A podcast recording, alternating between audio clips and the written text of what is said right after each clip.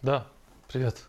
Ну, формат хороший, мне кажется. Люди слушают, пишут комментарии. Хоть и на русском языке, да. Ты знаешь, на YouTube у меня аудитория сильно смещена в сторону русскоговорящих. Хотя начинал я канал в 2015 году, и там был только английский контент. И я перешел на русский контент, на русскоязычный контент, наверное, года, может быть, полтора назад, совсем недавно. Но у меня даже тогда, когда был англоязычный контент, у меня большая часть аудитории, может быть даже больше, была э, русскоговорящей. А на блоге у меня трафик, наоборот, сильное смещение в сторону англоязычной аудитории. У меня там по-моему, Америка это процентов, наверное, 60 составляет трафик американский на блоге. И составлял всегда. А на YouTube какое-то смещение такое в сторону русскоязычной. Ну, мне интереснее по всему миру, мне интереснее даже на английском больше писать. Мне кажется, я на английском более, особенно по техническим темам, мне на английском комфортнее. Я, мне кажется, формулирую свои мысли четче и качественнее на английском языке, если они о технических вещах. Но этот вот наш черно-белый IT, этот, вот эти выпуски, они о, больше о политике, о социальной жизни, такой около айтишной. Поэтому мы тут не обсуждаем программирование такое глубокое, не обсуждаем объектно-ориентированное программирование, больше в сторону менеджмента, политики. Основатель и руководитель пермской компании XSOLA Александр Агапитов разом уволил 147 работников после анализа их эффективности в рабочих сервисах и мессенджерах. Он в письменном виде сообщил сотрудникам, что Big Data показала их невовлеченность. Об этом говорили, это обсуждали с коллегами. Ну, новость интересная, здесь несколько аспектов. Во-первых, я вообще, в принципе, э, за э, цифры в менеджменте. Я за то, чтобы людей измерять цифрами. Я за метрики. Я об этом писал много раз. Я считаю, что это правильно, если э, производительность э, труда эффективность каждого человека будет измеряться какими-то численными показателями. Не эмоциями его менеджера, не ощущениями его коллег, а какими-то цифрами, которые он выдает в виде своего результата. Если он пишет код, значит, давайте мерить что-то что-то мерить, то, что он пишет. Может быть, э, количество его фич, которые он э, заимплементил, может быть, количество багов, которые он пофиксил, может быть, количество строк кода, которые он написал. У меня даже есть видео на эту тему, где я рассказываю и пытаюсь доказать, что количество строк кода, который написал человек, является вполне себе хорошей метрикой его продуктивности. Потому что, ну, я объяснял это в вот, утреннем видео, говорил, что э, если команда э, так правильно настроила весь процесс разработки, что э, ты не можешь э, в, в продукт, в мастер-бранч положить код, который некачественный, который не прошел все миллион проверок, которые он должен пройти, э, то э, положив туда 100, 100 строчек кода, это значит, что ты положил, а другой положил 50 строчек кода, то значит, что ты положил в два раза больше нужной, ценной туда информации. При условии, еще раз подчеркиваю, при условии, что настроен качественно процесс проверки того, что ты туда выкладываешь. Есть такая известная эта цитата Билла Гейтса о том, что измерять э, программиста строчками кода, это все равно, что измерять э, э, самолет на вес. То есть какой самолет тяжелее, тот и лучше. Конечно, это бессмысленно, если если нет системы проверок э, того кода, который ты пишешь. Но если все сделано так, что контроль качества тебя реджектит твой код, который некачественный, то, конечно, кто больше написал по объему, тот и, тот и молодец. Поэтому я за метрики. Это первая моя мысль касаемо этого увольнения. Метрики это хорошо. Измерять людей э, цифрами это правильно. Это правильнее, чем субъективно мнение менеджера выслушивать. Или спрашивать вокруг людей. Скажите, что вы думаете про этого программиста? Он молодец, а другой сказал, он не молодец, а третий сказал, он, э, он вообще негодяй, потому что он ему там, чашку у него украл. И вот это вот набор этих мнений в итоге формирует, так работают современные компании. Набор этих мнений, вот, эти вот, э, вот это вот ужасное 360-градусное ревью популярное, которое предполагает опрос всех вокруг для того, чтобы узнать, какой ты программист. Даже людей, которые не знают ничего в программировании, людей, которые ну, такой своего рода дом 2 устраивают в компаниях, когда вся группа э, голосует за то, что ты либо молодец, либо молодец. Я против этого. Я за метрики, это первое. Второе, я за увольнение. Я считаю, что увольнять людей это хорошо. Команда, которая не увольняет людей, обречена на поражение. Команда должна увольнять людей. Другой вопрос, с какой периодичностью, каких людей, по каким правилам, это второй вопрос. Но первый, обязательно они должны быть. Если мы негативно в принципе относимся к увольнению, нам кажется, что раз нас уволили, это нас сильно обижает, раз нам сказали, вот я читал, там какой-то товарищ подал в суд на этого друга, который их уволил, и сказал, что его очень обидела формулировка, что мы, значит, э, там, не такие хорошие программисты, как те, которые остались, или не такие сотрудники мы хорошие, как которые остались. Это нормально, когда увольняют человека. Это значит, что команда нашла причины э, для того, чтобы твое место освободить и на твое место поставить того, кто будет более эффективно контрибьютить в наш общий результат. Должно быть, это, так, такие процессы должны происходить. Если в команде нет увольнений, если там нет э, выхода, то она начинает деградировать. Вопрос в том, как увольнять, по каким, по, по каким, э, на каких основаниях. Можно увольнять, опять же, субъективно, когда менеджер сам решает, когда уволить человека, и вот, так сказать, волюнтаристски выбирает тех, кого уволить, кто ему не нравится, кто с ним не здоровается, кто, не знаю, там, кондиционер включает слишком часто, кто слишком часто выключает и так далее. Это первый вариант. А второй вариант – это выработать некую систему правил, по которым люди будут уходить из команды. Те, кто меньше контрибьютит, те, кто не знаю, чаще уходит с работы раньше времени. Например, метрики могут быть разные. Но это, эти метрики должны быть где-то прописаны. Должен быть какой-то формуляр, какой-то свод правил, по которым будет понятно человеку, приходя на работу, по каким критериям его оттуда выгонят через время. Что нужно сделать такого, чтобы тебя из компании выгнали. В подавляющем большинстве компаний такого формуляра нет. Никто вам не скажет, придите вы в Google и спросите, при каких условиях меня отсюда выгонят. Ну, все посмеются и поулыбаются в ответ на такой вопрос. Никто вам такую формулу не даст, к сожалению. Этот товарищ определил эти правила. То есть он сказал, окей, во-первых, он предложил, давайте использовать метрики. Во-вторых, он сказал, окей, давайте основываясь на этих метриках, мы будем увольнять людей. И третье, он имел смелость запустить это в работу. При этом он, безусловно, совершил ошибки, ну, поскольку он делает, наверное, это первый раз. Конечно, он выбрал, наверное, не те метрики. Наверное, он уволил слишком много за, за раз. Но третий шаг он сделал хорошо, он пошел по правильному пути. Да, при этом он ошибся в первом и втором случае. Наверное, метрики были не самые эффективные, потому что метрики там используются типа количество сообщений в, в корпоративном чате, количество апдейтов для там, корпоративной вики-системы. На мой взгляд, это глупые метрики. Надо не это мерить. Нужно, как я сказал, лучше измеряй количество строк кода написанных, лучше измеряй количество комитов, которые люди сделали в этот в гид, лучше измеряй количество фич, которые, багов, которые они закрыли. Он измерял не то, он сделал ошибку. Во втором случае он сделал слишком много. Он, это правило, он, это, во-первых, эти правила не огласил, видимо, вперед. Он должен был сначала их сообщить об этом механизме, подождать некоторое время, и потом этот механизм должен начать был работать э, без него. То есть это не, должен, не должно быть э, решение менеджмента, где он пишет письмо, оскорбляя сотрудников и говоря, что вот наша AI-система, наш искусственный интеллект принял решение по этим метрикам. Он должен был сделать эту систему и отойти в сторону.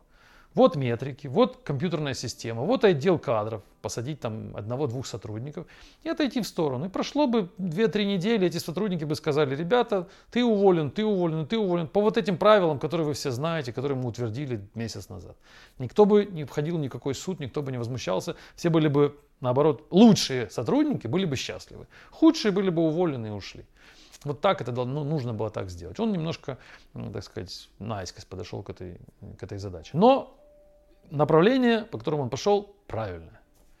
Людей А нужно измерять, Б нужно увольнять, и С делать это не глядя на их э, возражения. Безусловно, всегда будут люди возражать, стараться остаться, стараться подать на тебя в суд.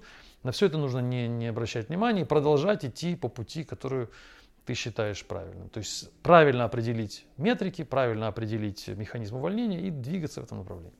Ну, есть еще версия такая, что он просто хотел уволить 150 человек. Ему нужно было какое-то объяснение. То есть, ну, может быть, не надо его, так сказать, в белую краску красить прям целиком и говорить, что он молодец во всем. Возможно, мы не знаем деталей. Возможно, это просто событие, которое через искусственный интеллект нам объяснили, массовое сокращение. Ему нужно было сократить людей, потому что деньги кончились. И он придумал вот таким образом. Может, у него просто настроение, там кто-то его обидел, предал, и он решил вот так. Потому что письмо, которое я читал, вот его сообщение, оно такое достаточно эмоциональное, и э, в нем звучит больше обида на сотрудников, чем желание, э, так сказать, вознаградить тех, кто остался. Потому что любое увольнение – это, в общем-то, вознаграждение оставшимся.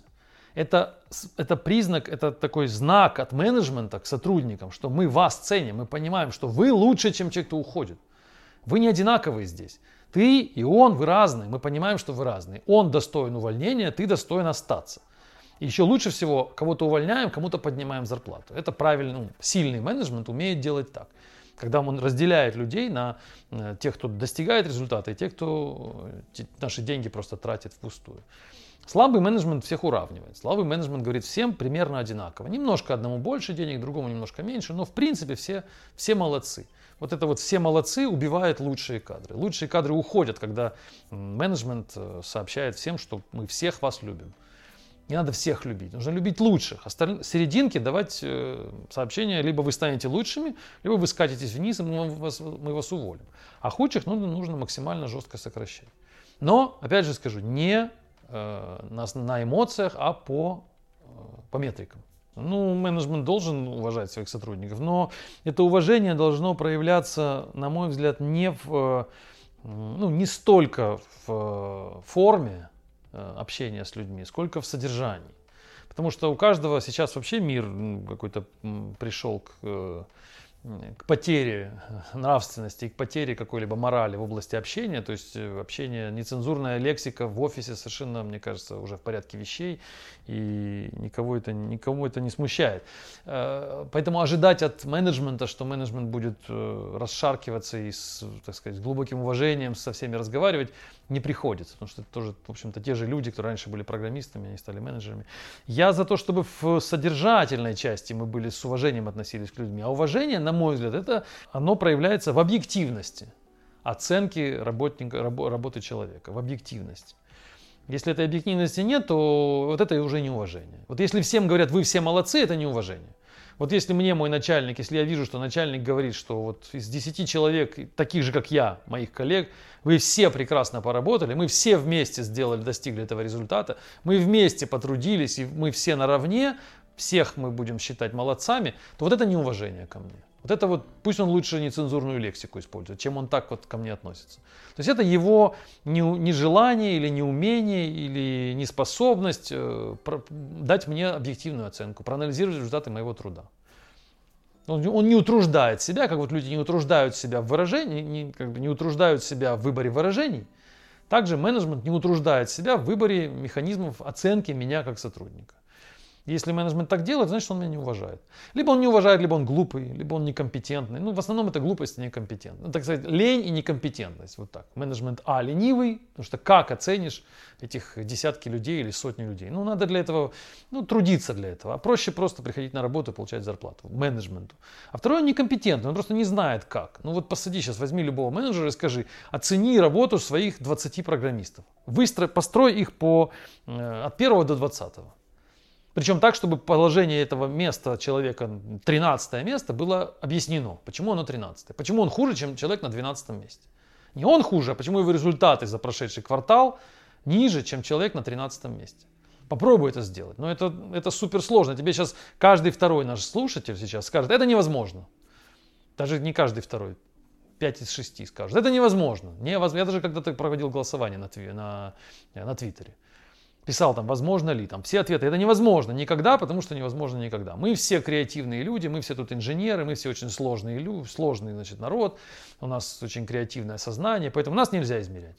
Мы вот трудимся, и вот дай нам время, и мы тебе что-нибудь создадим. А если мы не создали, значит, были на то причины. Все. Вот это вот тебе средний программист расскажет такую историю. И менеджмент слушает эту историю и возразить ничего не может. Потому что если тебе 20 человек говорят, нас измерять нельзя, и точка – то менеджмент говорит, ну их нельзя измерять. И все. Его некомпетентность. Он не способен сказать, ребята, я понимаю, что вы так считаете, но я считаю, что нужно. Нельзя управлять э, коллективом, вообще чем-либо управлять, если ты не можешь измерить свой результат. Если ты не знаешь, как работает Сережа и как работает Маша. Кто из них лучше. Просто по ощущениям, мне Маша больше нравится, чем Сережа. Давайте я Маше дам бонус, а Сереже скажу, ты там что-то не доработал. Что именно я не знаю, просто ты не доработал. Все, сиди. И большинство программистов сидит, никто не возмущается, потому что такая система общепринятая. Просто субъективное, субъективное мнение менеджера. Проходит полгода, и менеджер субъективно говорит, вот Сережа, он вот, вот он много поработал в этом полугодии, он, вот, он сделал интересный продукт. А Маша? А Маша тоже много поработала и тоже интересный продукт сделала. Ну вот Сережа на 12 месте, а Маша на 13. Все. Почему? Ну потому. Все. На этом все заканчивается. Когда-то у меня был доклад, я рассказывал там о менеджментах, о менеджерах и сотрудниках, и там у меня был такой цитата на, на слайде, было написано ленивые рабы и некомпетентные менеджеры, что-то такое. То есть, с одной стороны, ленивые люди, с другой стороны, некомпетентный менеджмент. И вот мы стыкуемся так, и Нам, в принципе, это даже выгодно многим, подавляющее большинство, потому что талантливых и, так сказать, амбициозных и сильных и целеустремленных людей мало. Их, э, не знаю, 10%. То есть из коллектива в 10 человек у тебя будет один такой человек. Один, которому что-то нужно, который способен и хочет, и способен достигать результатов, больших результатов. Он хочет стать, ну, хочет быть лучше каждый следующий день. Он будет один, может быть их будет двое. Остальные люди этого делать не хотят. Им достаточно, чтобы было не хуже, чем вчера. Он приходит на работу не с целью чего-то достичь. Он приходит на работу заработать деньги на кино, на домино, на, на, на квартиру, на, на жену, на, на ужин. Ну, вот это его задача. Ну, хорошо, если бонус будет, да. Но так, чтобы он хотел, действительно на работе хотел новый продукт сделать, новую технологию, внедрить что-то, что-то кому-то доказать, что-то кому-то, кого-то убедить в чем-то. Таких людей, ну, супер мало. И большинство людей, ты ему говоришь, сиди тихо, он сидит тихо. И ему даже комфортнее так. Он с удовольствием сидит тихо. Ну и менеджмент, то есть это как, как бы мы, эта система, она сбалансирована менеджеры, которые не хотят, э, которые не хотят и не умеют оценивать, и люди, которые не хотят, чтобы их оценивали, и не готовы к тому, чтобы их оценивали. Потому что стоять на 13 месте, а не на втором, ну, так у нас сейчас все первые места. Ну, все вторые, окей. Есть некоторые люди, у которых на первых местах, их выделяют, но их выделяют, так сказать, их видно, им говорят, окей, у тебя первое место. Остальные на втором. Но так, чтобы расставить нас всех по 20 местам, никто этого не хочет и не умеет.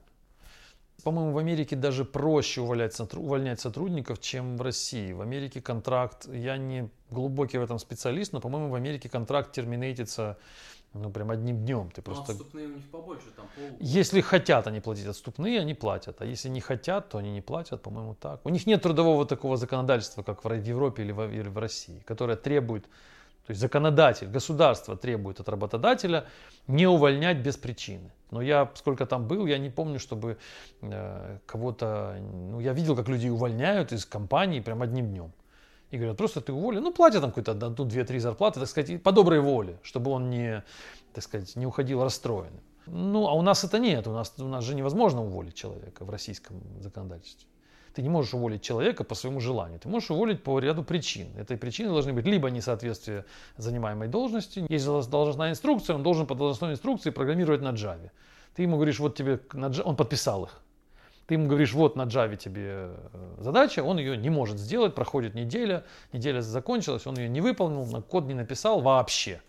Ты ему делаешь там выговор первый, потом второй, как-то так. И там на третий раз ты его в трудовой занесением, в трудовой, объяснением причины в трудовой книге, ты его увольняешь по, по несоответствию. Это первое. Второй вариант, по-моему, когда у него когда у вас сокращена должность. То есть у тебя был программист на Java, а теперь у тебя ты сокращаешь эту должность, и у тебя больше нет программистов на Java. Тогда он уходит.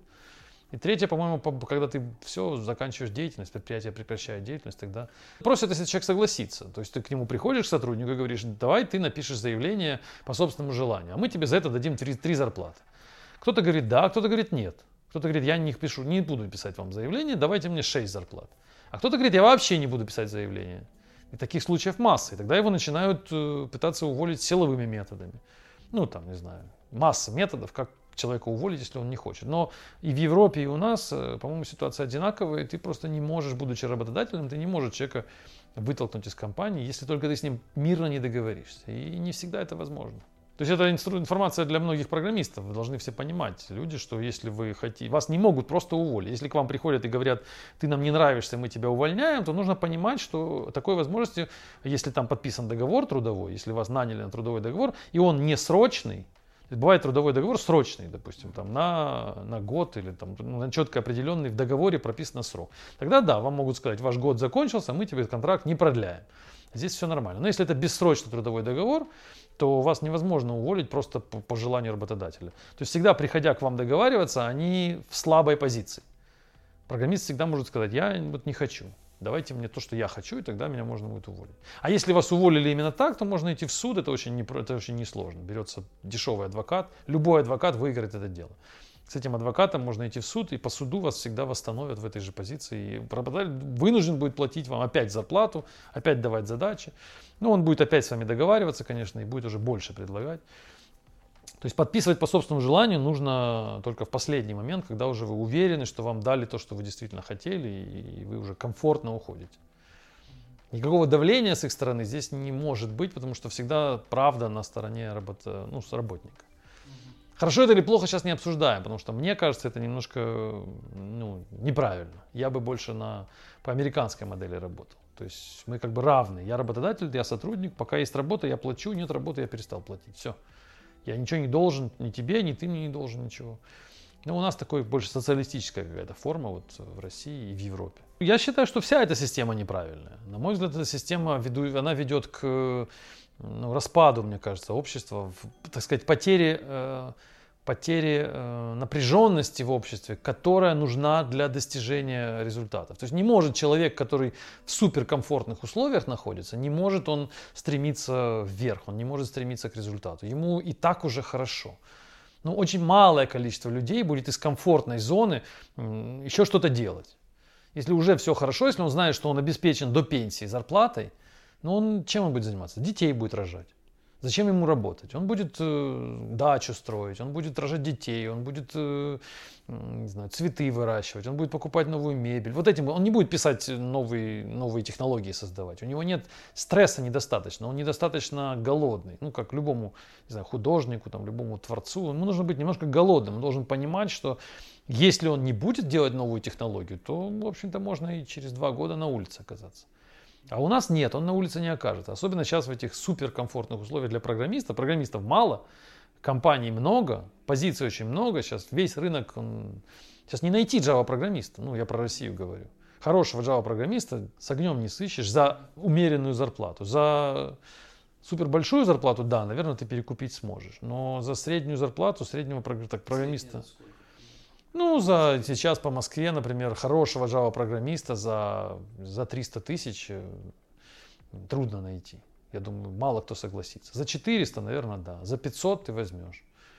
Но за 300 уже нет. Вот такие сейчас цены. Это в месяц рублей. Я брутто называю, до налогов. Его берут на эти 400 тысяч, он попадает в суперкомфортные условия, он обеспечен до конца. Если большая компания, он обеспечен до конца жизни, потому что его уволить невозможно, в компании никогда сокращения этой позиции не будет, всегда там будут Java-программисты нужны, ну, то есть позиция всегда будет, компания не обанкротится. Ну, попробуй его вытолкнуть оттуда. Ну, 10 зарплат мне дайте, тогда уйду. И то он сначала найдет новое место, убедиться, что там ему дали новый контракт, такой же пожизненный. И потом он скажет, а теперь мне давайте 10 зарплат, и я перехожу в это место. Я таких случаев видел не один. То есть его вытолкнуть невозможно. Хорошо, будет ли человек в таких условиях работать, э, так сказать, на рывок идти, идти на риск, идти на какой-то прорыв, идти на... Наверное, нет. Ну, комфортные условия, они расслабляют. И это, я против этого. Я больше за американскую модель. Когда вот у нас, ну там, не знаю, пару недель, и мы сократили. В контракте прям написано. За две недели тебя уведомили, через две недели до свидания. Иди ищи новую работу. Тогда ты все время таком на, так сказать, на подсосе. Ты всегда не знаешь, будет завтра бензин или не будет. OpenAI представила кодекс, систему искусственного интеллекта, которая переводит текст в код. Слушай, ну я посмотрел эту презентацию этого OpenAI с этим кодексом. Первое, я не уверен, что это правда, то, что нам показали. Я не уверен, что все работает так, как оно было на экране. Очень все похоже на то, что это какие-то заглушки. То есть э, система так сказать, подготовлена под презентацию. Это первая мысль. Я не настаиваю на этой мысли, но это чисто мои ощущения. Второе, я сильно не уверен в том, что это вообще правильное направление research а. Мне кажется, вот этот э, Copilot э, GitHub овский, который основан, как пишут на этом, на, на, на, так сказать, на результатах исследований этой группы OpenAI, я думаю, что это, мне кажется, что это как программисту, что это тупиковое направление э, развития вообще э, программирования. Что когда нам компьютер, как они хотят, чтобы компьютер помогал нам писать код, чтобы я так сказать, говорил компьютеру, что я думаю должно быть написано, а он за меня генерировал код, это примерно как Model-driven architecture, которая благополучно умерла, насколько я понимаю, которая была очень популярна 20 лет назад со всеми этими моделями и трансформациями моделей, когда была идея в том, что мы нарисуем на экране в UML, нарисуем всю концепцию, потом ее будем трансформировать, потом с ней как-то поиграемся, потом нажмем одну кнопку, и у нас получится код. Код запустится, и весь процесс будет автоматизирован. Насколько я знаю, это все, судя по тому, что этих, все эти публикации, все эти стандарты, они им-то 15 лет, и что-то я ничего особо свежего не видел. Я вот только недавно посмотрел язык э, Альф, э, который вот в области трансформации моделей, вроде как он какого-то там 15 -го года или 14 -го последнее, или 17 -го, ну вот не, не совсем давно. Но все остальное, оно, по-моему, мертвое. То есть идея в том, чтобы мы рисовали, а потом нажимали, и код генерировался, она умерла. Они пытаются что-то сделать подобное. Опять мы будем что-то писать, находясь как бы в стороне от кода. Потом это мы будем нажимать кнопки и какими-то сигналами э, давать компьютеру знать о том, что мы хотим, и он за нас будет генерировать код. То ли это ориентировано на совсем глупых программистов потенциально, может быть их будет много, наверное. То ли это ориентировано на каких-то программистов, которые не способны или не хотят понимать, что они пишут, тоже их может быть много. Мое личное ощущение, что это тупик. Так не будет. Я думаю, что правильное направление исследования это что мы пишем код, а компьютер по написанному коду, я уже об этом говорил, подсказывает, где мы ошиблись. Вот это, в этом я вижу большой потенциал. Я пишу, а справа у меня колонка, и компьютер мне там дает ссылки, подсказывает, посмотри, так уже сделано вот там, посмотри на Stack Overflow, пойди вот в этот GitHub проект, посмотри, там уже такой, такой метод уже был, ты написал очень похожее, может быть, тебе нужно учесть вот это, может быть, ты здесь допустил ошибку, посмотри эту строчку, ты, может быть, забыл. В это я готов поверить, да. И то я буду эту штуку отключать в 90% случаев. Ну вот, по ходу подсказки меня будут, мне будут мешать. Я за статический анализ. Когда я все написал, нажал кнопку, запустился какой-то инструмент, который прошелся по моему коду и показал, здесь я не принимаю, здесь я не принимаю, здесь я не принимаю. И я пошел поправил, это все принялось. То есть то, что они там создали, я думаю, что это либо а, фейк, либо это просто неправильное направление. Вообще вся эта контора OpenAI, если ее так внимательно поизучать, то она достаточно, на мой взгляд, ну такая, вопросы вызывает. Во-первых, это сильно funded by Microsoft, это уже у меня вызывает большие вопросы. Microsoft, на мой взгляд, компания, так сказать, с репутацией сильно под, подпорчена или вообще не то, что подпорчена, а изначально плохой в области любых каких-то интересных инициатив. Это всегда компания о бизнесе, компания про деньги, компания, которая мало интересуется ну, то, что, тем, что хорошо для людей, а больше интересуется тем, что хорошо для нее. И я думаю, что это просто вкачивают деньги в новую flashy things, так, такая, ну, что-то, во что-то яркое, то, что им кажется трендом, они вот туда вкачивают деньги, для них посильные, такие небольшие относительно. И, их, и, и много э, усилий тратится на, э, сказать, на популяризацию, на, на, на раздувание больше образа, чем на реальный продукт. Я посмотрел, какие публикации у них этот OpenAI сделал. Ну, они пишут там, что они всего существуют, по-моему, 5 лет. И вот какие у них есть публикации, у них все их публикации, если я не ошибаюсь, но все, что я понажимал, везде, где я нажимал мышкой на их список публикаций, это везде э, статьи, которые они сами, само, самоопубликованы. Статьи не на конференциях, статьи не на э, местах, где есть ревью, а просто в arxiv.org они просто выкладывают свои pdf и, и, с кучей авторов и сами себя цитируют. Ну вот такое ощущение возникает. То есть нет там статей, они за последние годы не опубликовали ничего в местах, где в журналах, конференциях, чтобы можно было сказать, что действительно они делают research, и вот это их research признан или принят научным сообществом. Они, похоже, сами себя research ат. Хотя, ну, ребята там вроде как с именами, вот этот Илья, который на презентации был, он же из этого пришел. Это же он автор TensorFlow, если я не ошибаюсь, и он пришел из э, конторы, которая где-то он до этого был тоже в известном месте, но э, вот ощущение, что это взращивается деньгами эта контора, чем действительно реальным научным каким-то потенциалом. Короче, у меня э, такое отношение настороженное, вот так скажем, к этому кодексу. И Copilot тоже. В нашей лаборатории мы тоже занимаемся, как бы искусственный интеллект прикрутить к программированию. Там, как бы искусственный интеллект э, заставить находить ошибки в коде, а как искусственный интеллект заставить подсказывать тебе, где ты не то написал. Ну вот этой темой сейчас многие интересуются, и она, мне кажется, перспективу имеет.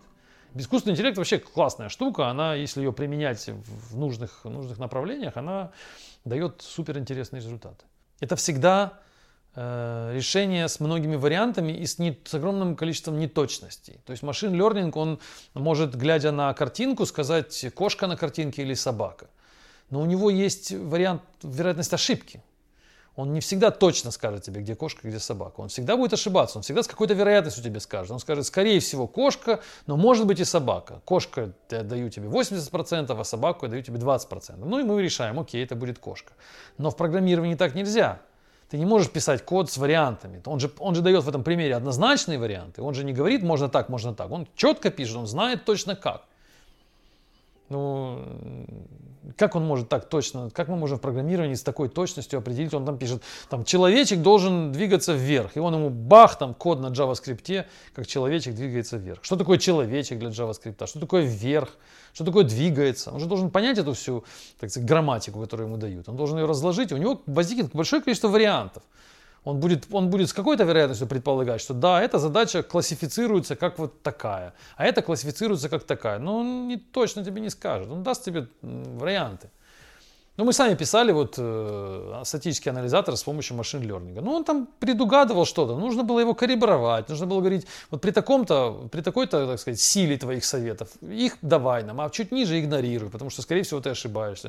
То есть это такая машина с большой количеством неточностей. Ты прикладываешь свой глаз к определителю твоего, твоей личности. Он иногда определяет, а иногда говорит, приложите еще раз. Он не понимает. Палец ты прикладываешь к телефону, ну, палец он часто определяет, но тоже мокрый палец приложил положи, он не может определить. А здесь он прям точно. Вот они прям пишут, и он точно угадывает всю программу, он за них написал.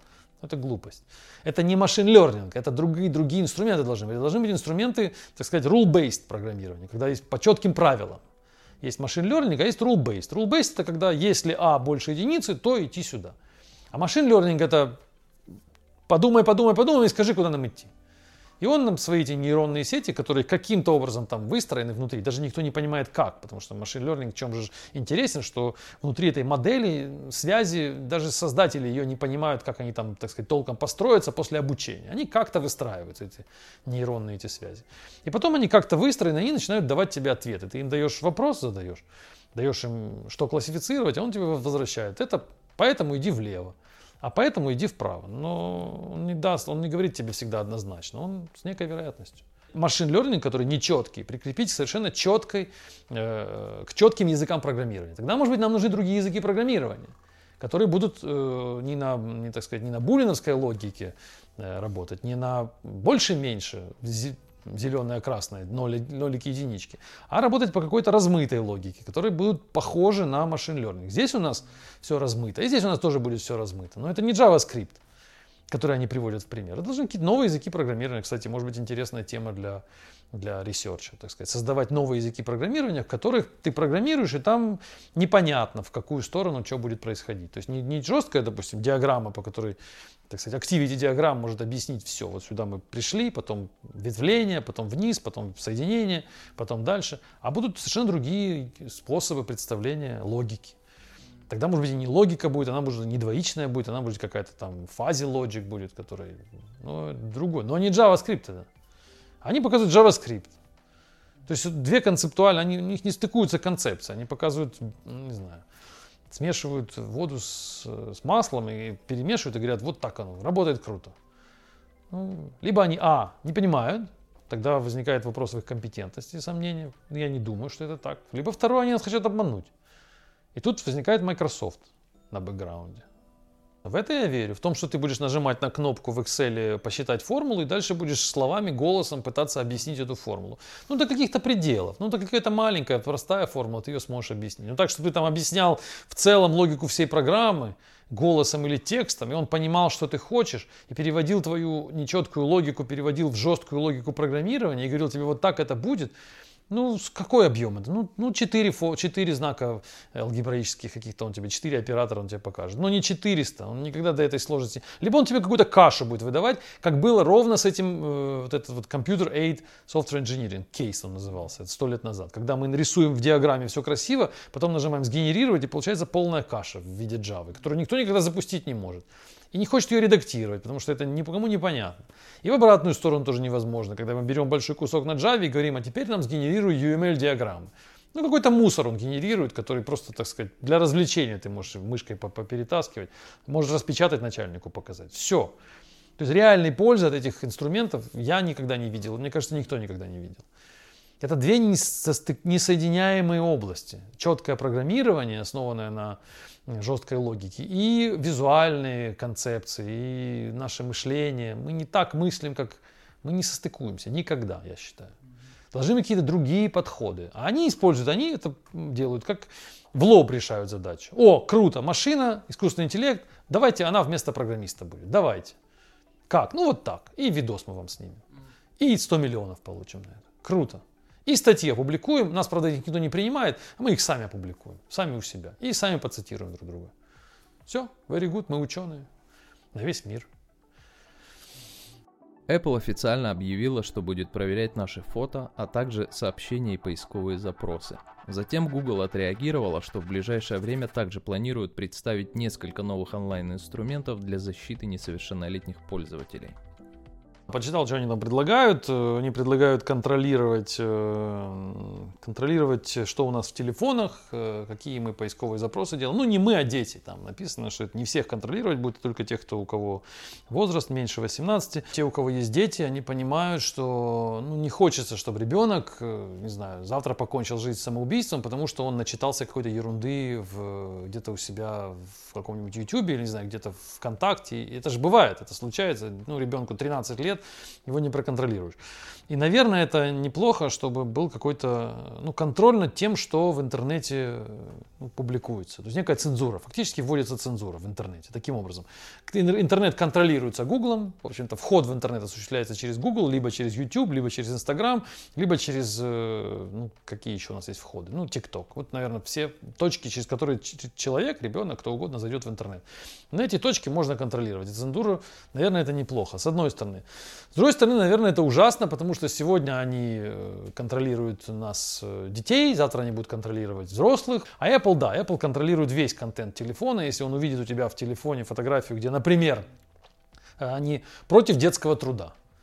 Вот им кажется, что ребенок, копающий картошку, это, значит, стрёмный контент. Вот я завтра сфотографирую ребенка, который, не знаю, собирает виноград, и мою, мою фотографию отправят в органы, которые контролируют ну, как бы, с одной стороны, наверное, это хорошо, если я сфотографирую ребенка, делающего что-то ну, непотребное. А если я сфотографирую ребенка, собирающего виноград, наверное, это неплохо. А завтра они решат, что, может быть, и Путина не надо фотографировать, это тоже плохо. Или, может быть, не стоит, э, э, там, не знаю, Чехова с Пушкиным фотографировать, если я в Украине, да, а нужно Тараса Григорьевича Шевченко. То есть начнется какой-то контроль, и, ну, это к этому идет. Я так понимаю, что они просто заходят через детей, как бы детей тут никто спорить не будет, дети это святое, но в итоге стратегически надо понимать, понимать, к чему это придет. Нас будут контролировать интенсивнее. У меня был как-то случай, я публиковал на YouTube, ой, на, на Facebook, это было года 4 назад, по-моему, я был какой-то, что-то связанное с Германией, там, с пропагандой. Я сфотографировал, выложил на Facebook э, фотографию э, этого Геббельса, который в, ну, в нацистской Германии был за пропаганду отвечал, и какой-то текст написал, мол, значит, смотрите, вот возвращается пропаганда. Это было года 4 назад. Facebook мгновенно забанил мой аккаунт. То есть только фотография выкладывается Геббельса даже не Гитлера. Тут же аккаунт был заблокирован, и там написали, зайдите сюда, нажмите сюда, объясните. В общем, я там что-то нажал, мне его разблокировали. А я не понял, почему. Я думал, меня его украли. Я совершенно не понял, с чем это связано. Я запостил фотографию и пошел там да, заниматься своим делом. А потом вернулся, вижу, у меня Facebook заблокирован. Я подумал, ну что-то я не так сделал. Я все эти прошел процедуры и опять выложил. И захожу, а поста нету. Я думаю, я что-то не, что не, то, не туда нажал. Я опять его выложил. Ровно такой же пост, с тем же текстом. У меня опять то же И тут я уже понял. Но нам не было ничего сказано. И опять, и тогда я уже понял, что я не то делал. Я удивился, что на фотографии они реагируют. То есть у них, значит, записано, какие люди, значит, персоны нон-грата, а какие люди окей. Тарас Григорьевич Шевченко окей, украинский писатель, наверное, в будущем будет. А если ты живешь в Украине. А, допустим, не знаю, там какой-нибудь Владимир Сорокин будет уже, значит, запрещенным. Сегодня это контроль, ограничивают те вещи, которые нам кажутся вроде очевидными, там, несчастные дети, там, этот Геббельс несчастный. Но через время будет более жесткий контроль. Ну, это, это очевидно. То есть это с хорошей стороны мы понимаем, что хорошо, что есть цензура, она должна быть, она нужна, защищать детей. А второе, это плохо, что эта цензура в итоге окажется в руках у людей, которым она, э, которых интересует не защита наших, э, нашей морали все-таки, а больше интересует контроль над нами. Это Google, Apple, ну то есть вся эта вся эта братья, которая сейчас контролирует мир, все эти технологические компании. Вернуться немножко назад, в прошлое, а потом посмотреть немножко в будущее. Ну вот 20 э, лет назад э, был этот теракт, когда самолеты врезались в башни. Кто его сделал как, кто за этим стоит, обсуждать можно долго, но мы знаем, кто от этого выиграл, от этого теракта. Э, Саддама Хусейна убили и ввели тотальный контроль над финансовыми транзакциями по всему миру. Нам казалось тогда, что это ужасно. Как это? Все счета. Перестали существовать закрытые счета. Тогда же, если кто-то помнит, то до 2000 года были ну, просто номерные счета. То есть ты приходишь в банк, показываешь свой, даже не показываешь свой паспорт, просто открываешь счет по номеру. И тебе дают счет, у тебя номер такой. Ты на этот счет, ты просто знаешь пароль и знаешь его номер. Тебе не, тебе не нужно объяснять, кто ты. И это было в порядке вещей. Так жил мир э, до этого, не знаю, сто лет. Швейцарии были эти счета номерные, в Латвии, в Прибалтике, да везде они были эти счета.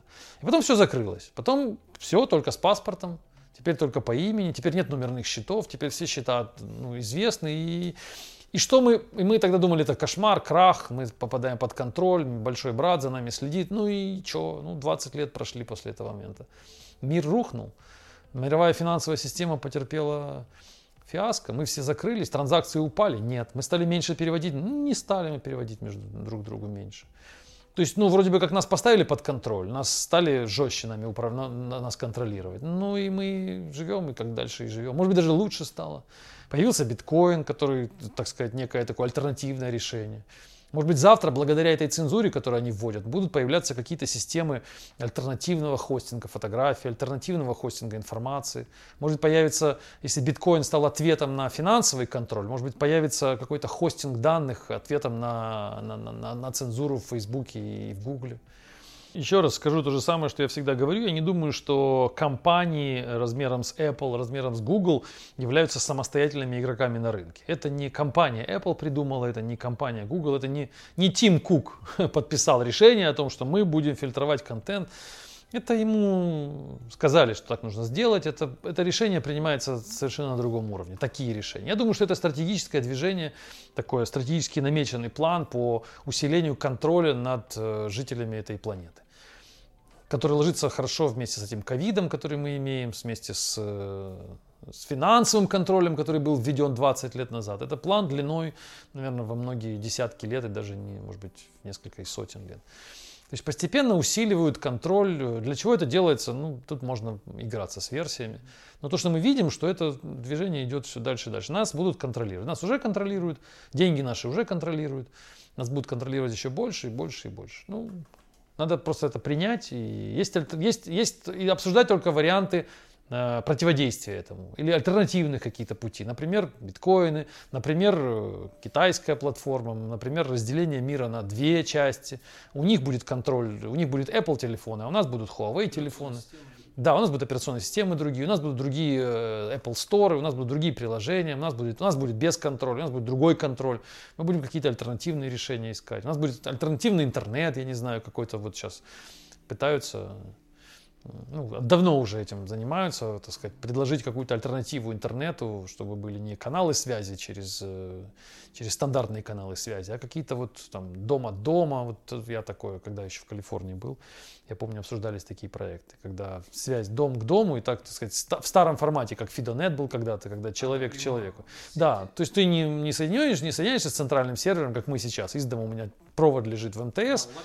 А просто вот я, допустим, к соседнему дому, соседний дом, дальше, дальше, дальше. И так, если нас всех соединить, в принципе, нас очень много.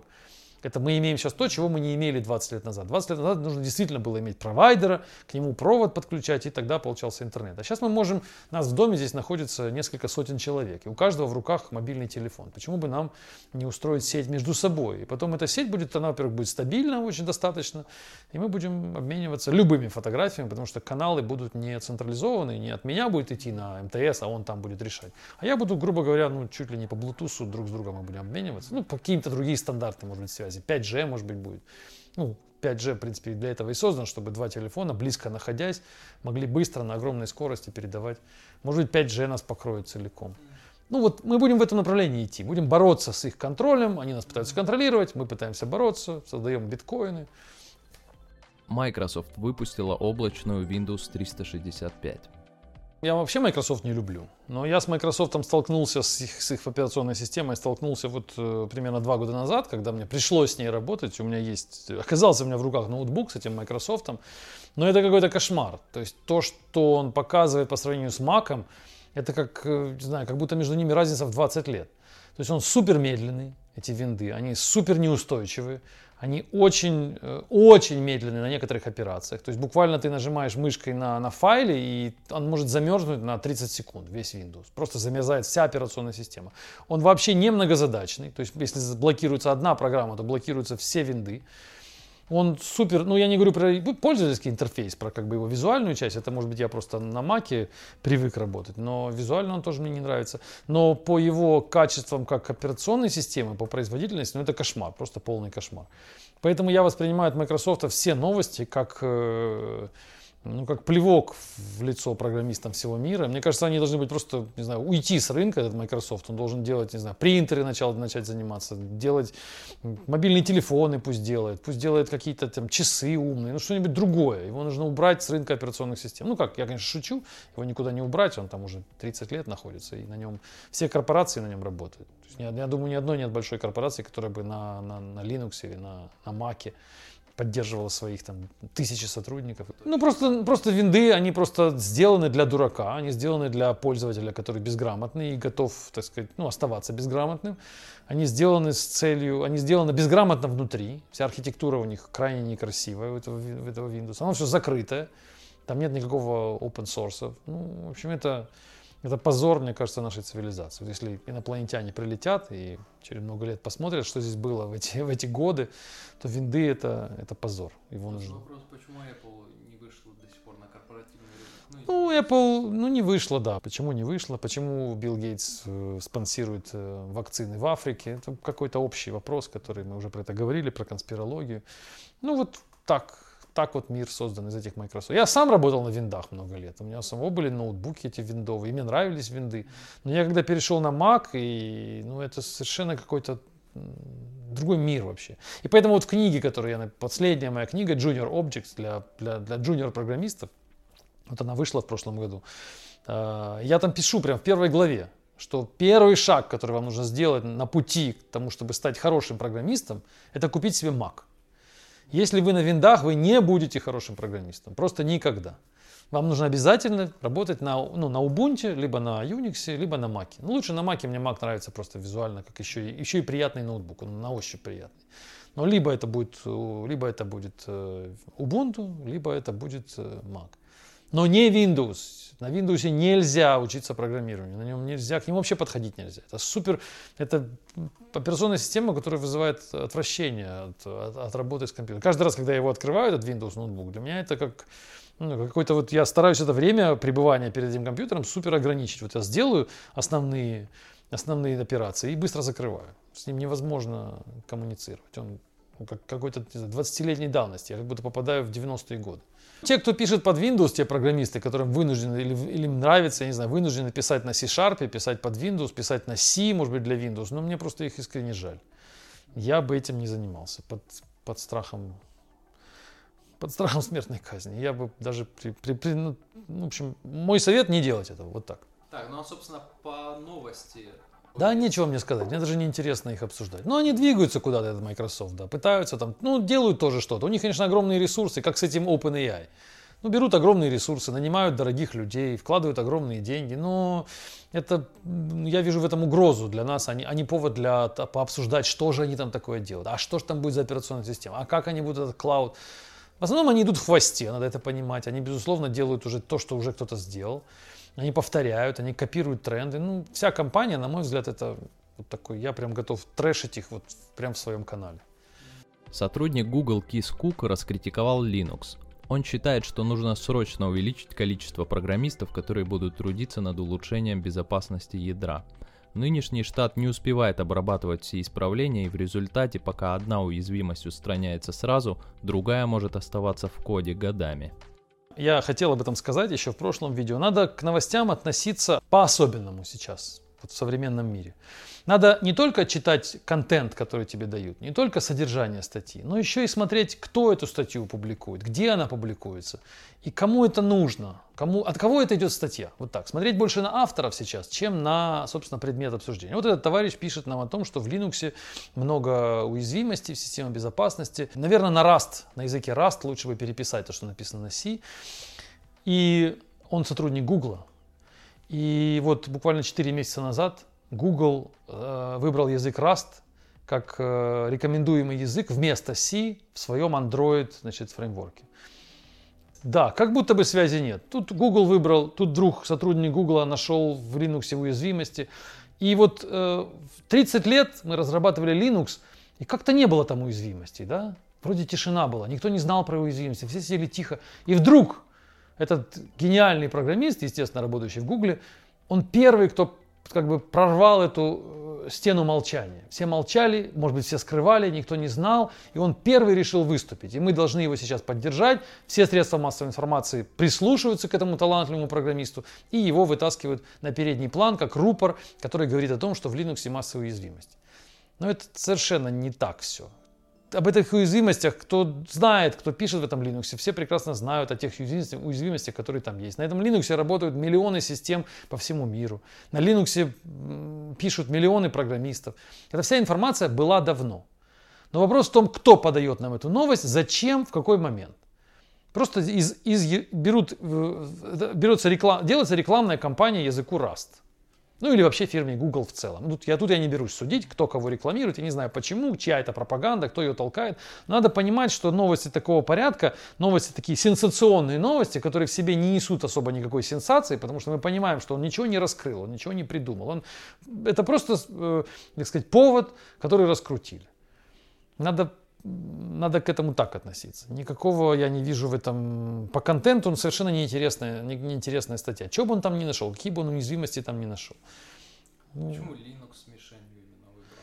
Ну, потому что, я думаю, Rust они пиарят. Они пиарят свой новый язык, который спонсирует сейчас Гуглом. Google входит... Это противопоставляется Linux? Нет, ну Linux написан на сях, на весь, на C, да. А Rust э, предполагается как новый язык. Там этот Rust Foundation, в него входит 5 компаний. Google э, в том числе, Microsoft в том числе. Сейчас они вот, э, Google выбрал его как язык для, для своего Android, там, для Android Open, Open, Android Open Framework, или как там там называется.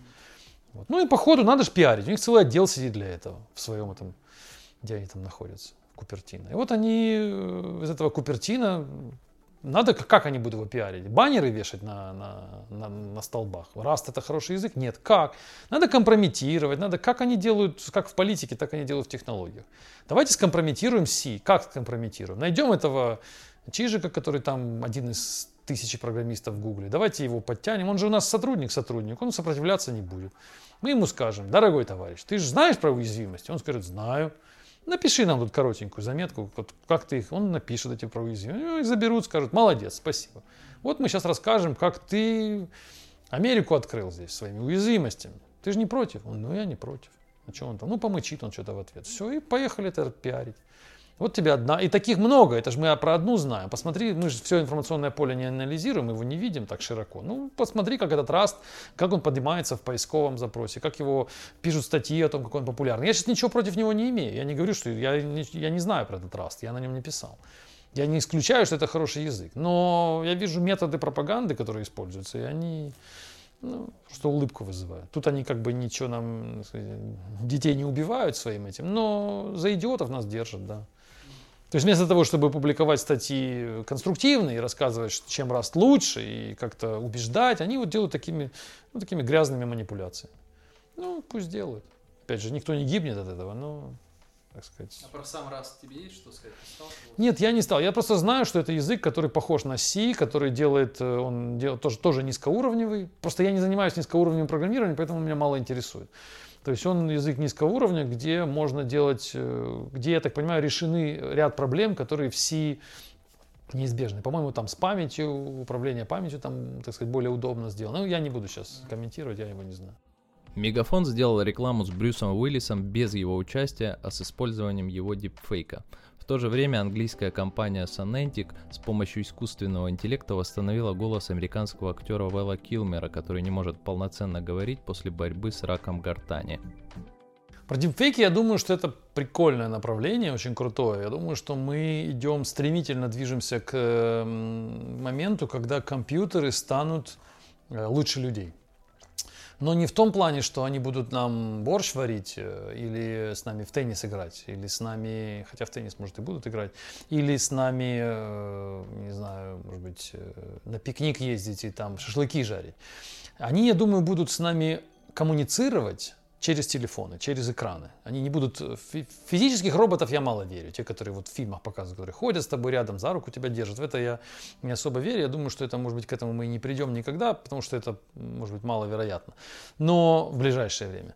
Но я верю в то, что компьютер в очень в очень близкой перспективе, может быть 5, может быть 10 лет, станет интересным собеседником через экран. То есть ты сможешь разговаривать с компьютером, и тебе будет интереснее, чем с живым человеком он будет более грамотный, он, будет, он научится тебе отвечать, он научится с тобой разговаривать на таком языке, что тебе будет э, комфортно. Это будет уже не, ну, не тот Siri, который ты говоришь, включи музыку, выключи стиральную машинку и зажги мне свет, а это будет э, действительно, он будет понимать, что ты спрашиваешь, и будет примерно как-то в тему отвечать. Но у него будет такое, он будет настолько эрудированный, он будет настолько хорошо понимать тебя, вот как в этом фильме Her, да, да. Он настолько будет понимать твой контекст, он будет запоминать, о чем ты спрашиваешь, он будет понимать, что тебя беспокоит, он будет знать о тебе массу всего, видеть все твои фотографии в телефоне, будет знать все, о чем ты разговаривал со всеми людьми в своем телефоне. То есть он будет настолько осведомленный о твоем, о контексте, в котором ты находишься, что он будет тебе собеседником интереснее, чем я интереснее, чем, чем жена, чем друг, чем кто угодно. И многие люди будут просто приходить, мы будем это видеть, они будут приходить в кафе, в одиночку сидеть, разговаривать с телефоном, просто часами. Они будут сидеть в парках, разговаривать с телефоном. Мы будем вечером лежать на диване, разговаривать с телефоном. Именно разговаривать. Даже, может быть, там и будет лицо какое-то человека, мы будем с этим лицом разговаривать. Мы начнем, как с этими тамагочи 15 лет назад. Также мы начнем, у нас появится новый тамагочи второго поколения. Я думаю, что это будет супер-супер круто, потому что мы станем, э, мне кажется, умнеть. Если сейчас мы глупеем, так сказать, стратегически, народ все глупее и глупее становится, то когда компьютеры с нами начнут разговаривать, мы начнем умнеть, потому что это будут собеседники значительно более высокого уровня. Они не будут использовать слова паразита, они не будут бэкать и мэкать, они будут знать в миллионы раз больше, чем любой собеседник, они будут напрямую из Википедии данные брать, они будут читать все книги планеты. это будут такие супер умные собеседники, которые в перспективе станут, если дальше пойти, после момента, когда они станут интересными собеседниками, следующий шаг будет, когда они будут, ну, ты перестанешь хотеть общаться с людьми. Сначала тебе будет интересно с компьютерами, это будет как развлечение, нам будет всем нравиться, как с тамагочи. А потом возникнет ситуация, когда нет смысла с людьми разговаривать. То есть не будет э, ну, в этом интереса никакого. И вот что будет тогда, вот это будет, наверное, момент, когда компьютеры именно захватят мир. Они, конечно, не будут ракеты пускать, но они будут э, захватят наше сознание, захватят наши мозги. И те, кто будет стоять на стороне этих компьютеров, они получат доступ к миллионам, мозгов, миллионам мозгов, э, миллиардам даже. Каждый из нас будет это мозги, которые окажутся под управлением такого компьютерного око, что ли, и можно будет тобой управлять. Ну, поскольку, если в тебе войти в доверие, если ты в какой-то момент, ты в какой-то момент перестанешь понимать, что с тобой компьютер разговаривает. Тебе, как в фильме этом Her, тебе покажется, что с тобой ты начнешь, э, так сказать, входить в дружеские отношения с этим девайсом. Это будет, это будет супер интересно. Я уверен, что мы движемся в этом направлении. Это будет супер интересно. Э, вот какие с этим связаны риски и какие могут быть негативные последствия, надо об этом думать. Но у него был кризис, когда он узнал, что он не один у нее. Когда он у нее спросил, сколько у тебя таких, как я, она сказала 6940, и он спросил, сколько из них ты влюблена, она сказала в 730.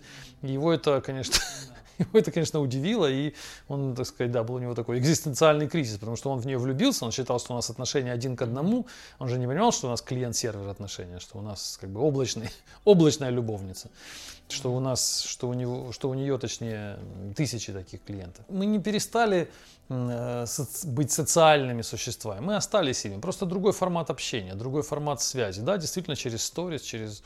Но количество э, реальных встреч, оно уменьшается. Уменьшается, да, уменьшается. Вообще количество интереса человека к человеку такого телесного, ну, мне кажется, это известная статистика, что количество сексуальных контактов у молодежи сейчас чуть ли не в три раза меньше, чем 20 лет назад. То есть люди, молодые люди все меньше и меньше заинтересованы. Ну, мужчин падает тестостерон, да, это тоже известно. Ну и просто за, нет заинтересованности. По-моему, какое-то японское исследование было, что молодежь, она фактически не занимается любовью больше. Ну, редко, ре, все реже и реже. Что с этим, почему это происходит? То ли социальные сети им заменили эти романтические отношения, то ли у них тестостерон падает, может быть и то, и другое одновременно, не знаю. Но это все, это как бы мелочи по, отношению, по сравнению с тем, что произойдет дальше. Я думаю, что дальше будут вместо сторис будут виртуальные персонажи. Будешь, ты будешь влюбляться в, виртуальную женщину. Это будет супер опасно, потому что ну, тут ты все-таки ее как-то видишь, и в какой-то момент ты с ней встретишься, и в какой-то момент ты с ней поженишься, и в какой-то момент у вас будут дети, а здесь у тебя никогда этого не будет, у тебя будет просто виртуальная любовь, и она будет сильнее, чем реальная любовь. Ну, потому что она понимает тебя лучше, потому что это виртуальная машина, она понимает тебя в сто раз лучше, чем любая реальная женщина. Реальная женщина это ну, трудности, проблемы, конфликты, и причем неконтролируемые конфликты. А здесь э, там могут быть э, группы психологов работать на той стороне, которые будут так этот алгоритм и так эту систему тренировать, чтобы она под тебя делал, говорила тебе именно то, что ты хочешь, именно в тот момент, когда ты этого ждешь, именно тогда, когда ты этого не ждешь. И ошибки тебе делала, да, конечно, и под тебя подстраивалась. И ты через э, очень короткое время просто не захочешь никого другого, кроме этой машины. Ты будешь понимать, что да, это машина поначалу. А потом будут рождаться люди, которые уже не понимают этого как сейчас рождаются люди, не понимают, что iPad соединен с интернетом, и там есть провод, и канал, есть сервер. Он думает, что у него все в руках. Он думает, что в этом, в этом квадратике, в этом iPad все внутри. Он же не знает, что, так сказать, не понимает, как это все устроено. Рождаются люди, которые не понимают, как жить без, э, без, без YouTube. Они все оттуда берут. Это вот сейчас молодежь. А также точно через 10 лет будут рождаться люди, которые не понимают, зачем ему влюбляться в, э, в соседнюю девочку из соседнего двора, если у него вот любовь. Причем ее там вот так листнул, у тебя новая любовь. Ты поменял ей образ, она сегодня блондинка, вот так она брюнетка. Ты ей сам выбрал, она сама... Ну, то есть там можно фантазировать, это можно фильмов снять тонну на эту тему. Что тогда мы будем делать? Как тогда люди будут... Что тогда произойдет с нашим тестостероном? И кто этим будет управлять? Сейчас они управляют нашими фотографиями в телефоне, там, что можно, что нельзя. Что можно мне в Google вбивать, что нельзя. Но это ерунда по сравнению с тем, что произойдет дальше. Они будут управлять нашим сознанием через вот этих виртуальных персонажей. Это deepfake, это вот первые шаги в этом страшном, слэш интересном направлении. Ну, такая пугающая, пугающая перспектива и очень интересная одновременно. Сотрудникам Google в США, которые предпочитают работать из дома на постоянной основе, могут снизить заработную плату на 10%. Это такая идет борьба корпораций с не знаю, самими собой. Потому что, э, с одной стороны, им хочется, чтобы люди были удаленно работали, наверное. Людям хочется, компаниям как будто бы кажется, что это правильно. Но, с другой стороны, э, компании совершенно не способны э, работать с удаленными сотрудниками. Просто не способны. Потому что способ менеджмента и механизмы менеджмента, которые существуют сейчас в корпорациях, они э, ну, все построены на самом главном принципе, что ты э, работаешь потому что ты э, чувствуешь вину, чувствуешь ответственность, чувствуешь, э, ну, ответственность, вину, наверное, вот эти два, два ключевых два ключевых, две ключевых эмоции, которые ты испытываешь. И поэтому ты в офисе присутствуешь, на нас всех смотришь, наша одна команда, ты не хочешь подвести своих коллег и что-то делаешь. Как если тебя отпустить наружу, отпустить тебя домой, к семье, у тебя пропадает, у тебя снижаются эти эмоции, у тебя нет больше вины так, такой сильной, у тебя нет ответственности, ты перестаешь вообще что-либо делать. А мы с тобой сделать ничего не можем. Мы продолжаем тебе платить зарплату. Мы вынуждены тебе платить каждый месяц, потому что, а как еще мы будем тебе платить? Платить позадачно, по результатам, этого никто не умеет делать. Как мы уже в начале разговора поговорили, никто не умеет измерять результаты этих программистов. Поэтому все, что мы можем, это либо ты здесь сидишь и чувствуешь себя виноватым за то, что ты не сделал что-то, либо ты дома и не чувствуешь себя никак. Ну, поэтому компании стараются всех собрать вместе. Несмотря на этот ковид, несмотря на то, что они отпустили сначала вроде бы всех домой, сейчас они пытаются собрать обратно всех вместе. Э, ну и будут, будут в эту сторону двигаться. Я не вижу, э, не вижу, чтобы это могло измениться. Никакой ковид здесь не поможет. Э, нас все равно хоть в масках заставят ходить, хоть в скафандрах, но в офисе. Там какая-то причина в этой статье, что мы, значит, э, мы считаем, что раз ты удаленно, значит, ты меньше денег тратишь на работу, а значит, тебе нужно меньше платить. Вот такая какая-то завуалированная тема. Но все это, это все об одном. О том, что вернись в кампус, садись, садись в этом, в этом офисе, вот тебе свежевыжатый сок, вот тебе цветные подушки, вот тебе удобный стол, стул, но только будь здесь. Нам не важны, не важны твои результаты, потому что мы не знаем, как их измерить.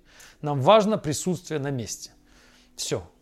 Просто неспособность получить, неспособность замотивировать человека на результат приводит к тому, что к необходимости. Я понимаю эти компании, я как бы ну, тут на их стороне. Если бы я был менеджером в Гугле, например, большой корпорации, то я бы тоже требовал людей в офисе. Вот так. Несмотря на мое, мое личное ощущение, что, безусловно, это глупо э, людей, людям, людям заставлять, измерять людей по присутствию в офисе. Ты в офисе, значит, ты молодец. Ты не в офисе, значит, мы тебе меньше платим. Ну, это абсолютный, абсолютный, абсолютная глупость. Но я понимаю, что иначе нельзя. Потому что если, представь, у меня, ну, если бы я представляю, у меня, например, там, 5 тысяч человек в подчинении. Я не могу за один день этих пяти тысяч, потому что мои менеджеры бестолковые, менеджеры под ними бестолковые. Мы не сможем построить модель за один день измерения э, перформанса пяти тысяч людей. Мы будем мерить по, по старинке. Полугодовой ревью, годовой ревью, ты молодец за год или не молодец за год. Вот это вся, вся эта история. И поэтому я скажу, все в офис, всем вернуться в офис. Потому что если я вас отпущу, вы просто мне покажете результаты, все в массе своей, вся эта толпа покажет результаты в два раза хуже. Все. Чтобы мне показать те же результаты, которые были, мне нужно всех собрать обратно в офис. И я буду требовать возвращения в офис. Будучи вот меня посади на позицию такой величины, я буду требовать э, только этого. К сожалению, ну, переступая через свои, выхода другого нет. Бестолковые, менеджеры все бестолковые. У них нет знаний на эту тему, никто нас не учит. Нас учат этому agile идиотскому. Научат agile, agile, agile. Сидим все, все, все, э, коллективная ответственность. Это вот принцип agile. Мы все за одного, один за всех и все за одного. То есть ну, полное отсутствие элементарных правил менеджмента, которые в нас уже 15 или 20 лет подряд в наши головы вбивают. Коллективная ответственность. Раз мы коллективно, ну, всю толпу в офис.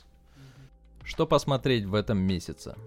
Второй сезон «Наркос Мексика». Хоть это и про бандитов, но мне нравится. Фильм снят качественно, классно. Причем второй сезон мне даже больше понравился, мне кажется, чем первый. Мне кажется, он интересный в плане менеджмента, потому что там э, мало э, пиф-паф, мало стрельбы, не так много. Она есть, конечно, так сказать, для разбавления, но я, она не, не этим фильм интересен, а посмотреть, как они вот в больших структурах, таких агрессивных достаточно, как они, кто кого, как управляет, какие они используют методы управления, как он командой управляет, как его команда не слушается, как команда его предает, как он предает команду.